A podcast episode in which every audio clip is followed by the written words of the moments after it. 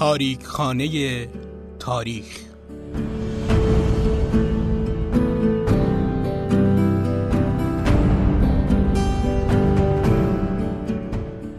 در تاریک خانه تاریخ عکس هایی از تاریخ دیروز و امروز رو ظاهر می کنیم و برای شما شرح میدیم.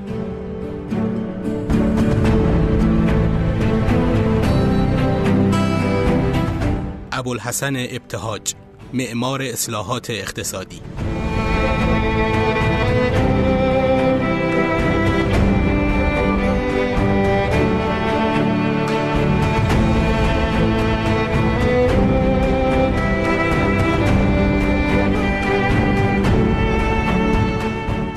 سلام.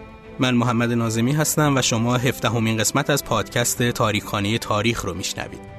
با همراهی دوستان خوبم الیاس گرجی، مرزی محمدزاده و مشتبا شهرآبادی این پادکست رو تقدیم حضورتون می‌کنیم و تو هر قسمت تلاش می‌کنیم تا شخصیت های مهم ملی رو تو مقطعی از فعالیت های سیاسی، اقتصادی و فرهنگیشون مورد بررسی قرار بدیم.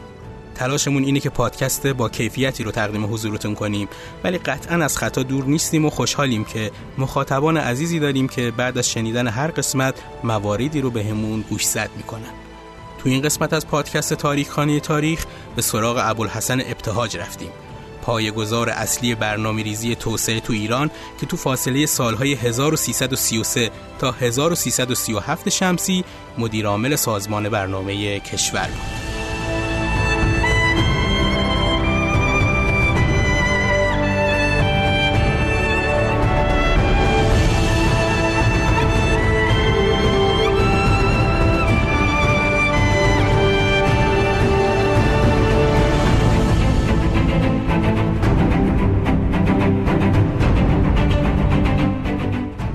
انقلاب صنعتی در عواسط قرن هجدهم تو انگلستان و آغاز جهش بزرگ انسان به سوی مدرنیته نوید بخش نیازهای نو، روابط نو و البته تدبیرهای نوین برای جهان بود. از این زمانه که میشه تاریخ رو به دو بخش روزگار کهن و روزگار نو تقسیم کرد. تو جریان انقلاب صنعتی انسان یاد گرفت که دستیابی به آرزوهای دیرینش برای فتح افقهای تازه و به دنبال اون زندگی راحتتر به این بستگی داره که توانش برای برنامه ریزی دقیق و پیشبینی نیازهاش در چه حدیه. به این شکل بود که خیلی از دولتها در تلاش برای بهرهمندی از مزیت‌های عظیم صنعت مدرن دست به برنامه ریزی تو اشکال مختلف زدن. هرچند که تغییرات این چنینی همیشه هم مسالمت آمیز نبود و با استقبال ملت ها مواجه نشد.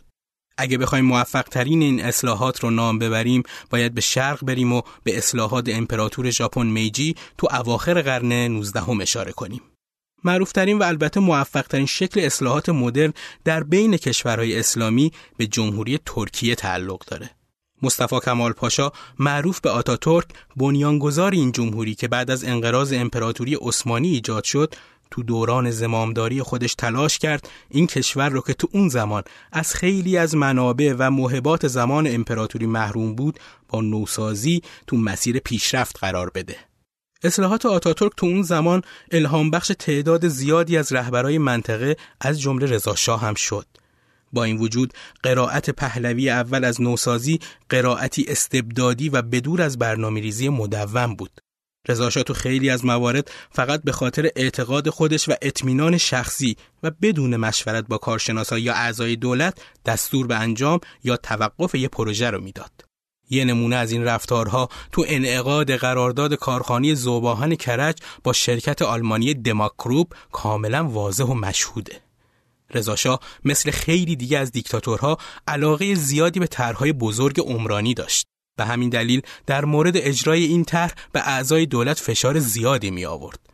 معروف تو زمان عقد قرارداد این طرح رضا که طبق عادت هر ساله برای تماشای مسابقه اسب دوانی به ترکمن صحرا رفته بود سرلشکر جهانبانی رئیس اداری صناعت رو که جزو همراهانش بود احضار می‌کنه و میگه تا زمان برگشت اون از سفر ترکمن صحرا باید قرارداد نهایی بشه.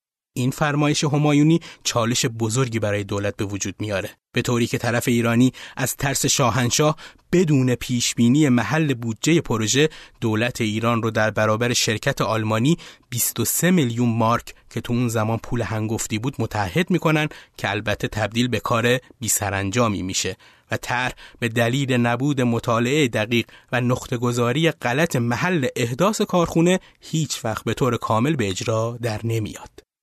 سیاست های روزمرگی، تصمیمات شتاب زده و نبود یه استراتژی منسجم باعث شد که خیلی زود فکر برنامه ریزی تو ایران هم شکل بگیره. یکی از اولین کسایی که تو این مورد دست به اقدام عملی زد ابوالحسن ابتهاج دولتمرد به نام سالهای اولیه حکومت پهلوی دوم بود. ابتهاج به مدت 8 سال یعنی از سال 1321 تا 1329 شمسی ریاست بانک ملی ایران که عملا وظایف بانک مرکزی رو انجام می‌داد بر عهده داشت. بعد از اون هم به عنوان اولین رئیس سازمان برنامه ایران منصوب شد. ابتهاج که تو زمان رضاشاه و به دعوت علی اکبر داور وارد امور دولتی شده بود تو خاطراتش اولین جرقه های حرکت به سوی برنامه ریزی قانونمند و مدون رو اینطوری توصیف می‌کنه. من از سالها پیش یعنی درست از همان زمانی که در شرکت های دولتی با علا کار می کردم عقیدم را در مورد مشکلات اقتصادی ایران با او در میان می گذاشتم و تأکید می کردم که تا زمانی که برای کارهای ما نقشه نداشته باشیم وضع مملکت درست نخواهد شد. اون مدعی که از زمان شروع به کار دیوانی تا لحظه انتصاب به مدیریت سازمان برنامه یعنی قریب به سی سال تنها راه اصلاح وضع اقتصادی اجتماعی رو تو برنامه ریزی می‌دونسته و به اون روش فکر می‌کرده. من معتقد بودم که کشوری مانند ایران با امکانات مالی و نیروی انسانی محدود و احتیاجات نامحدود باید دارای برنامه باشد. استدلال می کردم که مملکتی مانند ایران با خصوصیاتی که به آن اشاره کردم قادر نیست در ظرف مدت کوتاهی کلیه احتیاجات خود را تأمین کند و بنابراین باید دید مهمترین و ضروری ترین کارهایی که می‌توان در مدتی معین با بودجه معین انجام داد کدام هستند. به این ترتیب ابتهاج ایده خودش رو در مورد برنامه ریزی با حسین علا رئیس وقت اداره کل تو سال 1315 شمسی در میون می‌ذاره و علا همین مطلب رو به رضا شاه انتقال میده. در عین ناباوری هر دوشون رضا شاه با این فکر موافقت می‌کنه. به این شکل و به پیشنهاد اداری کل تجارت شورای اقتصاد به وجود میاد. اولین جلسه این شورا که ابوالحسن ابتهاج ریاست دبیرخانی اون رو به عهده داشت برای تصویب اساسنامه فروردین 1316 شمسی تشکیل میشه. تو خلاصه وظایف این شورا که در واقع اولین گام تو ایران برای برنامه ریزی امور مملکتی اومده یک مطالعه در طرحهای اقتصادی که از طرف وزارتخانه و ادارات مربوطه وزارتخانه ها و ادارات مربوطه تهیه می شود. دو اظهار نظر در کلیه لوایح قانونی و نظامنامه های مربوط به امور اقتصادی کشور. سه طرح نقشه اقتصادی و ارائه طریق در اجرای آنها. ابتهاج تو خاطراتش اینجوری می نویسه شورای اقتصاد همچنین موظف گردید برنامه اقتصادی کشور و طریقه اجرای آن را تهیه نماید. وظیفه شورای اقتصاد این بود که از تشتت در امور اقتصادی جلوگیری کند. بین فعالیت های مختلف هماهنگی به وجود بیاورد و نیز فعالیت های پراکنده را به شکل یک برنامه موزون تنظیم نماید. تو ده جلسه بعدی شورای اقتصاد رضا از وضعیت کار این شورا ابراز نارضایتی می‌کنه و می‌خواد که هرچه زودتر برنامه ریزی کلان آغاز بشه. ابتهاج مقدمات کار رو تهیه می‌کنه. اما دست به هر کاری می‌زنه با دیوار وزارت مالیه و وزیر اون یعنی محمود بدر برمیخوره پس تصمیم می‌گیره جلسه ای تشکیل بده و مسئله رو طرح کنه. همه دلایلی را که در جلسات قبل در حضور خودش گفته بودم دوباره تکرار کردم و لزوم تهیه برنامه بلند مدت را برای عمران مملکت یادآور شدم. بدر گفت شما ایران و ایرانی را نمی‌شناسید ولی من می‌شناسم اصلا برنامه بلند مدت یعنی چه؟ جواب دادم در کارهای مربوط به مملکت نباید روزمره و بدون برنامه زندگی کرد بدر گفت من اعتقاد دارم در ایران باید روزمره زندگی کرد من فکر فردا را هم نمی‌توانم بکنم آن وقت شما می‌خواهید نقشه تهیه کنید که پنج سال دیگر چه کار می‌خواهید بکنید؟ ابتهاج نتیجه جلسه رو اینطور تو خاطراتش توضیح داده. وقتی از دفتر بدر بیرون آمدیم و علا گفتم من دیگر دنبال این کار را نخواهم گرفت. وقتی کفیل وزارت مالیه عقیده دارد که باید روزمره زندگی کرد و نظرش درست مخالف فلسفه برنامه ریزی است تلاش ما به جایی نخواهد رسید.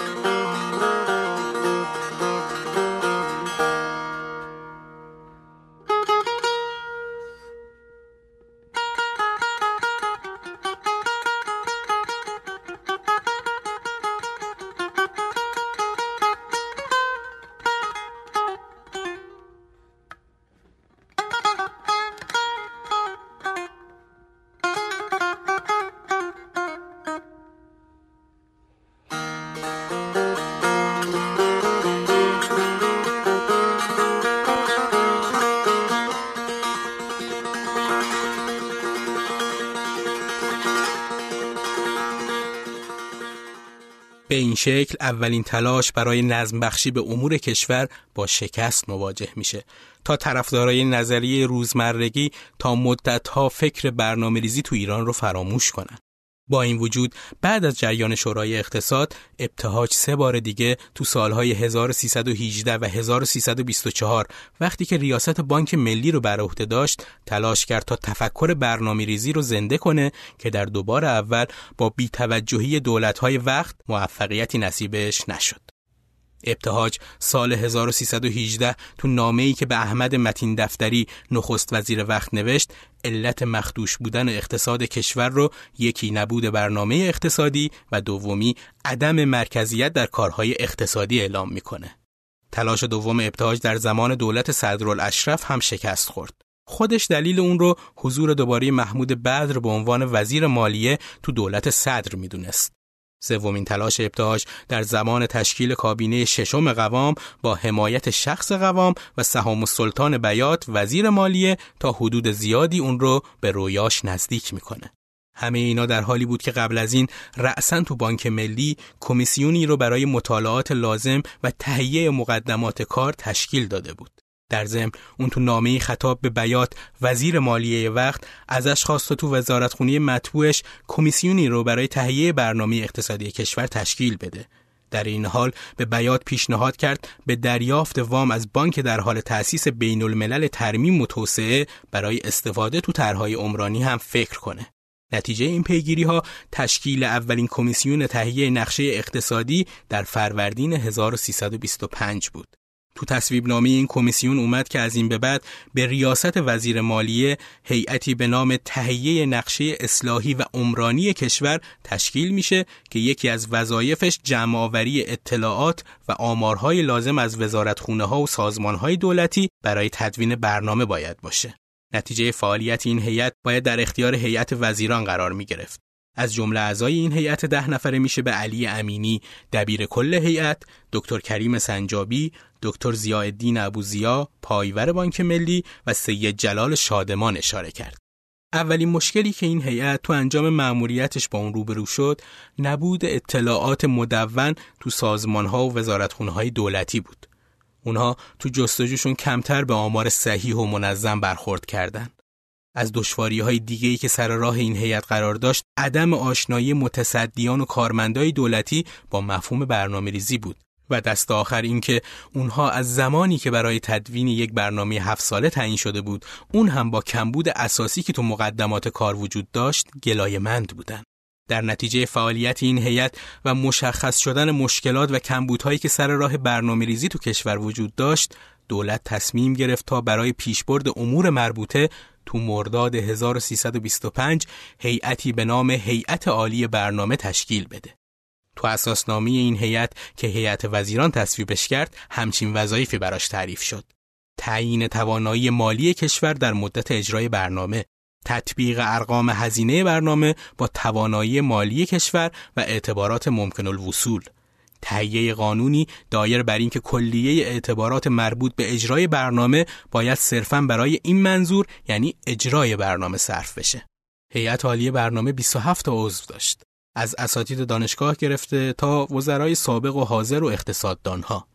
از اعضای این هیئت می‌تونیم به دکتر کریم سنجابی استاد دانشگاه، سرلشکر ریاضی وزیر سابق جنگ علی وکیلی نایب رئیس اتاق بازرگانی و دکتر رضازاده شفق استاد دانشگاه و نماینده مجلس اشاره کنیم.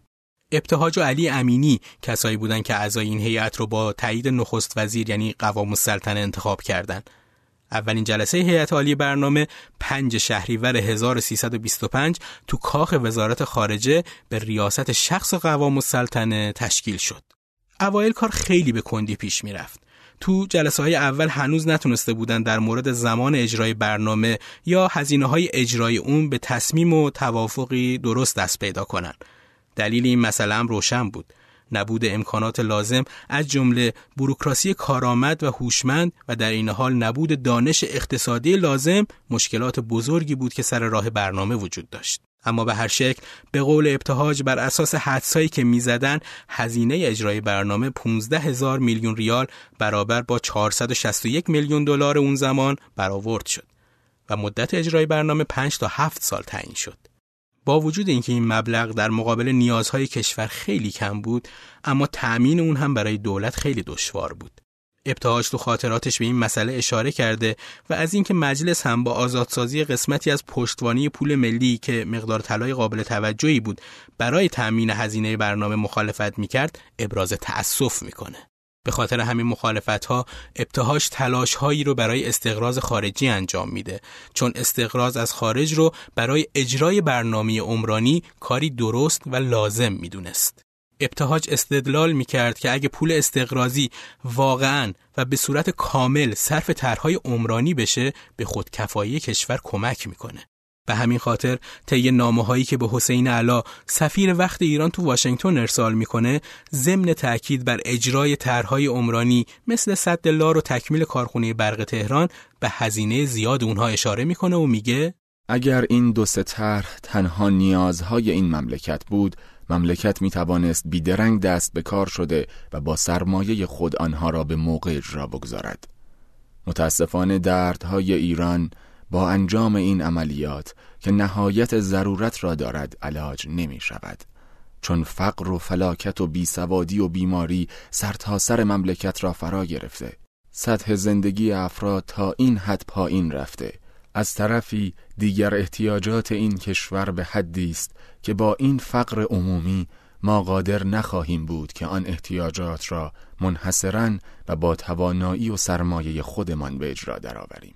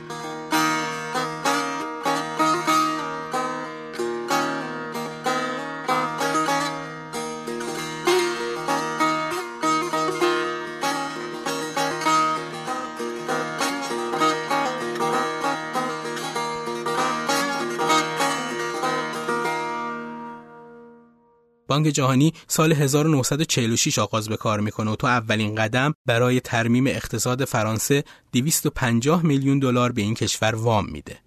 البته این مبلغ نصف پولی بود که دولت فرانسه درخواست کرده بود. با توجه به این مسئله علا به ابتهاج گوشزد می‌کنه که بهتر دولت ایران هم تقاضای مشابهی به بانک جهانی ارسال کنه.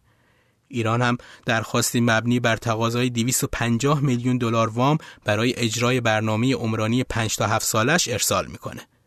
بانک جهانی هم در مقابل این تقاضا به ایران گوشزد می‌کنه که کشورهای متقاضی باید به همراه درخواستشون برنامه کامل هزینه کرد وام رو به بانک ارسال کنن.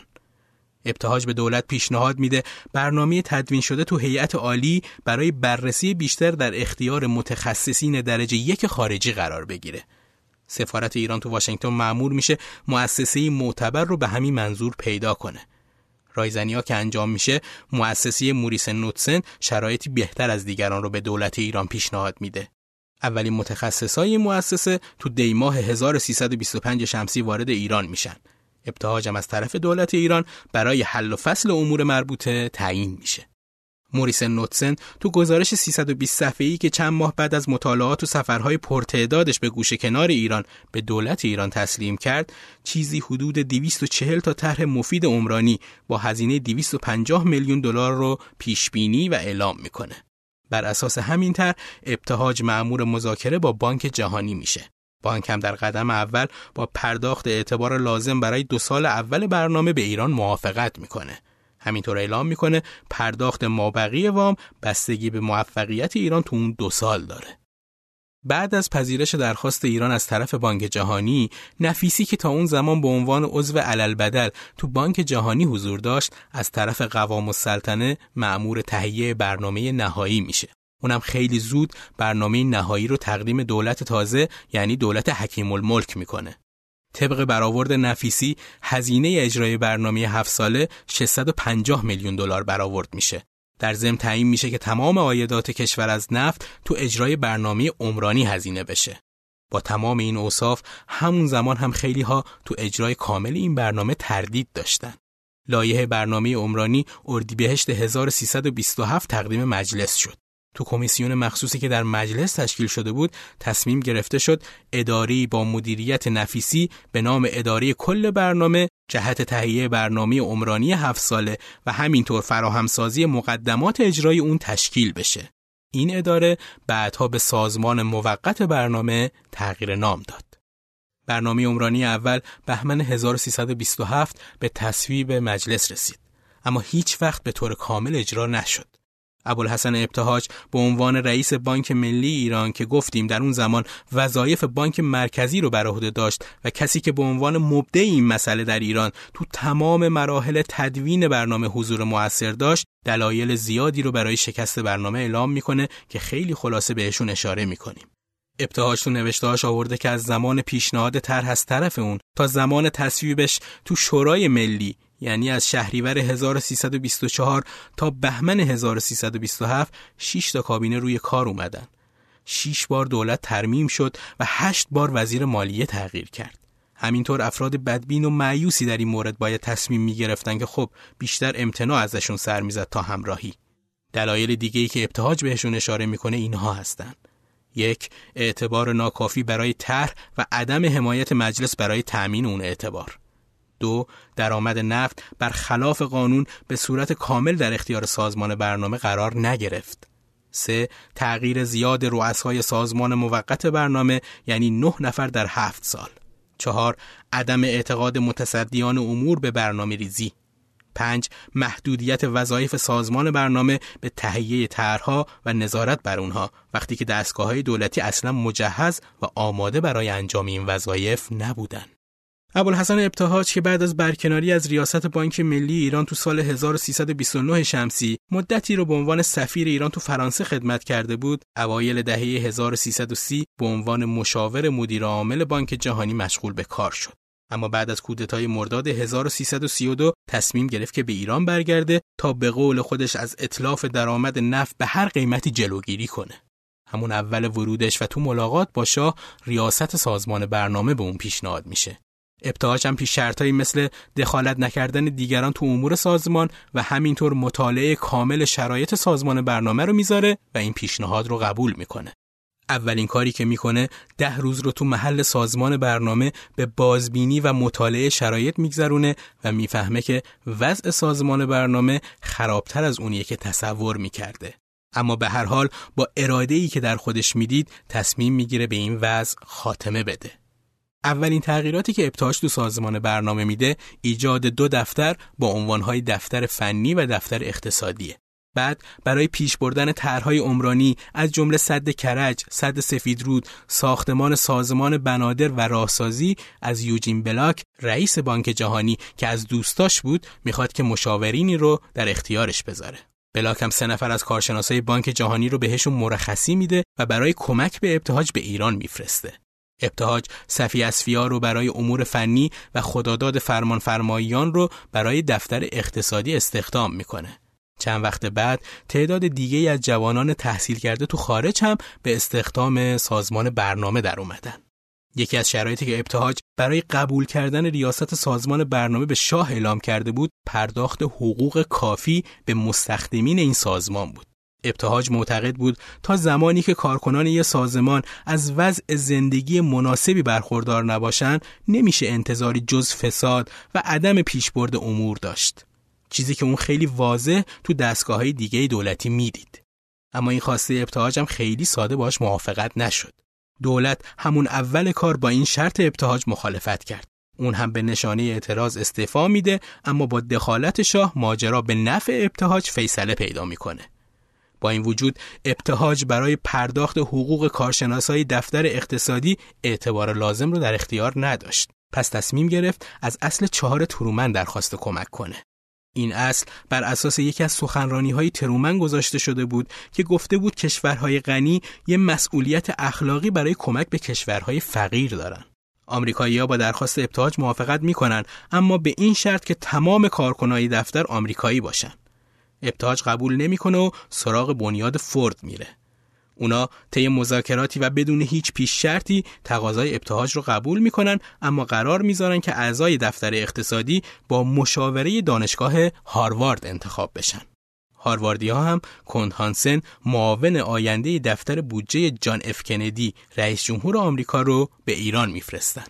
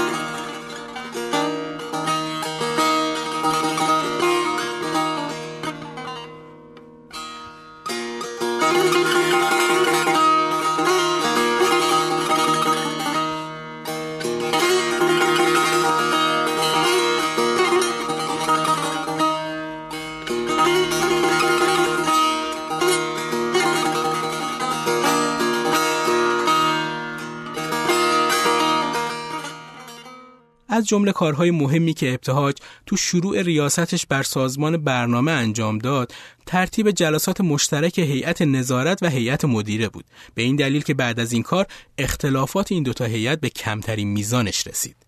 اما این دوران برای اون و همکارانش با آرامش همراه نبود.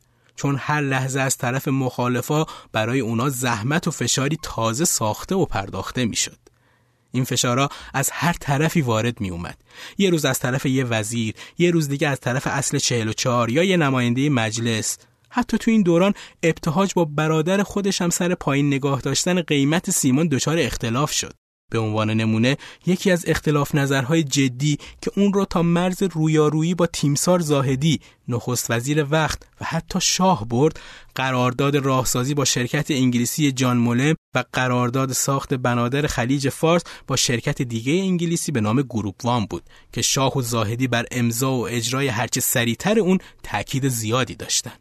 ابتهاج این دوتا قرارداد رو به مشاورش برایان کوهن میسپره تا بررسی کنه کوهن بعد از مدتی تو توصیف قرارداد جان مولم اون رو مفتزه ترین قراردادی که تو عمرش دیده توصیف می‌کنه. تحقیقات در مورد گروپ وان هم نشون داد که این شرکت یه شرکت دلالی و نه چیز دیگه ای.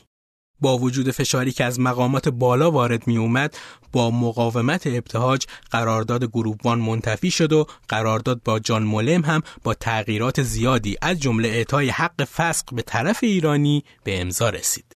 بعد از روی کار اومدن حسین علا به نخست وزیری تو سال 1334 ابتهاج با انتخاب یه هیئت 60 نفره از متخصصین تو خیلی از رشته ها برنامه هفت سالی دوم رو تدوین کرد.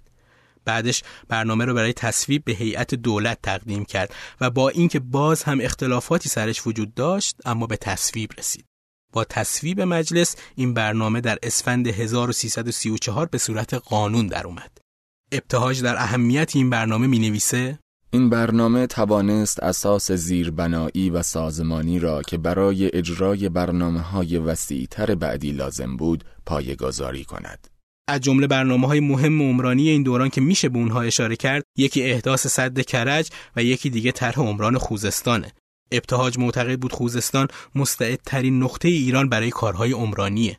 منابع عظیم و وسیعی که استان خوزستان داشت باعث شد که ابتهاج برای اون برنامه جامع پایریزی کنه در همین زمان ابتهاج از طرف بانک جهانی برای شرکت تو جلسه سالانه به ترکیه دعوت میشه اونجا به ابتهاج میگن که دیوید لیلیانتال رئیس سابق سازمان عمران دره تنسی و سازمان نیروی اتمی آمریکا درخواست ملاقاتش رو داره و این نقطه آغاز حضور کسی تو ایران بود که از بنیانگذار سیلیکون ولی بود. ابتهاج تو همون جلسه لیلیانتال رو برای حضور تو طرح عمران خوزستان ترغیب می‌کنه و با کسب موافقت شاه اون رو به ایران دعوت می‌کنه. لیلیانتال اسفند 1334 به همراه شریکش گوردن کلاب به ایران سفر می‌کنه و تو اولین بازدیدش از خوزستان این منطقه رو برای اجرای برنامه های عمرانی خیلی مناسب ارزیابی می‌کنه. اینجوری میشه که قرارداد احداث دو طرح صد دز و نیشکر هفت تپه رو با شرکت DRC یعنی همون شرکت عمران و منابع تحت مدیریت لیلیانتال به امضا میرسونه. تو دوران تصدیگری چهار سالی ابوالحسن ابتهاج بر سازمان برنامه ایران این سازمان از انزوا و فسادی که بهش گرفتار بود در اومد و شکل حقیقیش رو به دست آورد. تو این دوران علا رقم فشارها و ندونمکاری های مقامات عالیه از جمله شخص شاه و فسادی که بر دستگاه حکومتی حاکم بود ابتهاج تونست طرحهای مهم عمرانی متعددی رو به اجرا در بیاره و عاقبت یه دستگاه شکل یافته و منسجم رو پای ریزی کنه.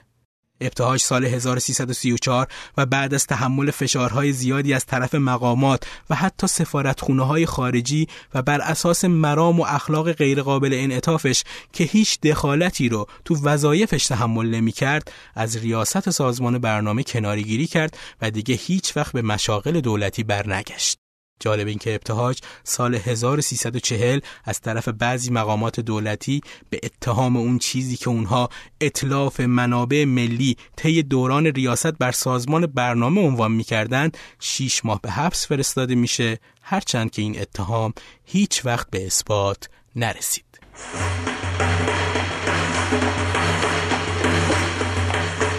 خب به پایان هفته قسمت از پادکست تاریخانی تاریخ رسیدید این پادکست رو در توییتر و اینستاگرام با آیدی ت آندرلاین تاریخ دنبال کنید و نظراتتون رو با ما در میون بذارید. ممنون از اینکه همراه ما هستید. روز روزگارتون خوش. بیا تا گل برشان بیا تا